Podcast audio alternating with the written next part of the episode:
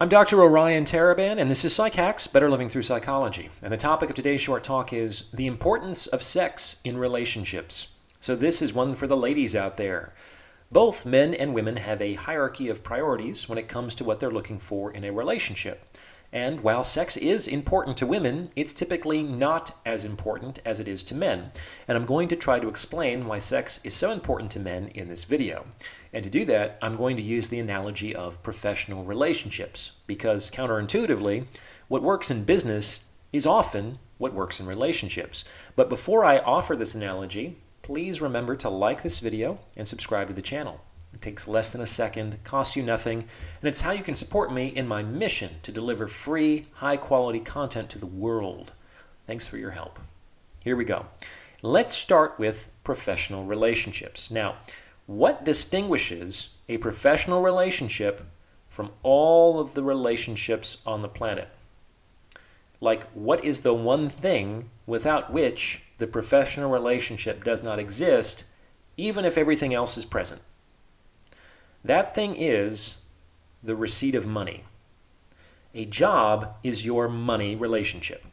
In the vast majority of cases, it's the only relationship that people have in which they receive money. It's the defining feature of a professional relationship without which the professional relationship doesn't exist. Consequently, it makes sense to prioritize the financial elements when considering entering into a professional relationship. Sure, you can want to be passionate about your work, but the truth is that you can get passion elsewhere. You can want your work to be meaningful, but you can get meaning elsewhere. Do you understand? Most people are not going to receive money elsewhere. So it makes sense to prioritize that in the scheme of needs when entering into a professional relationship. All right, now let's transition. So, what distinguishes a romantic relationship from all the other relationships on the planet? What is the one thing without which the romantic relationship does not exist, even if everything else is present? You guessed it, that thing is sex. A romantic relationship is your sex relationship. In the vast majority of cases, it's the only relationship that people have in which they have sex. And in an exclusive relationship, it's the only relationship where people are allowed to have sex. It's the defining feature of a romantic relationship, without which the romantic relationship doesn't exist. Consequently, it makes sense to prioritize sexual elements when considering entering into a romantic relationship. Do I find this person attractive? Do we have chemistry? How frequent is the sex? What kind of sex are we having? It's like you can want an understanding partner, but you can get understanding from a confidant. You can want to be emotionally supported, but you can get emotional support from a friend. On the other hand, most people are not going to get sex elsewhere. In a, in a committed relationship, your partner is kind of your exclusive sex dealer the company store at which you have to do your shopping. So it makes sense to prioritize sexual elements in the scheme of things when entering into a romantic relationship.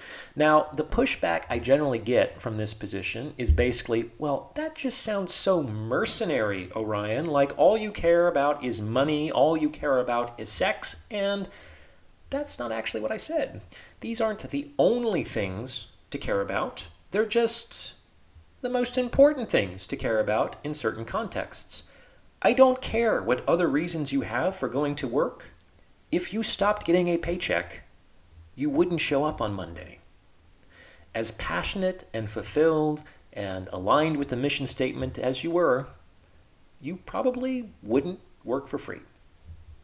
By the same token, if the sex in a relationship dries up, it's highly likely that the guy eventually won't be reporting for duty, uh, especially if he isn't married to you.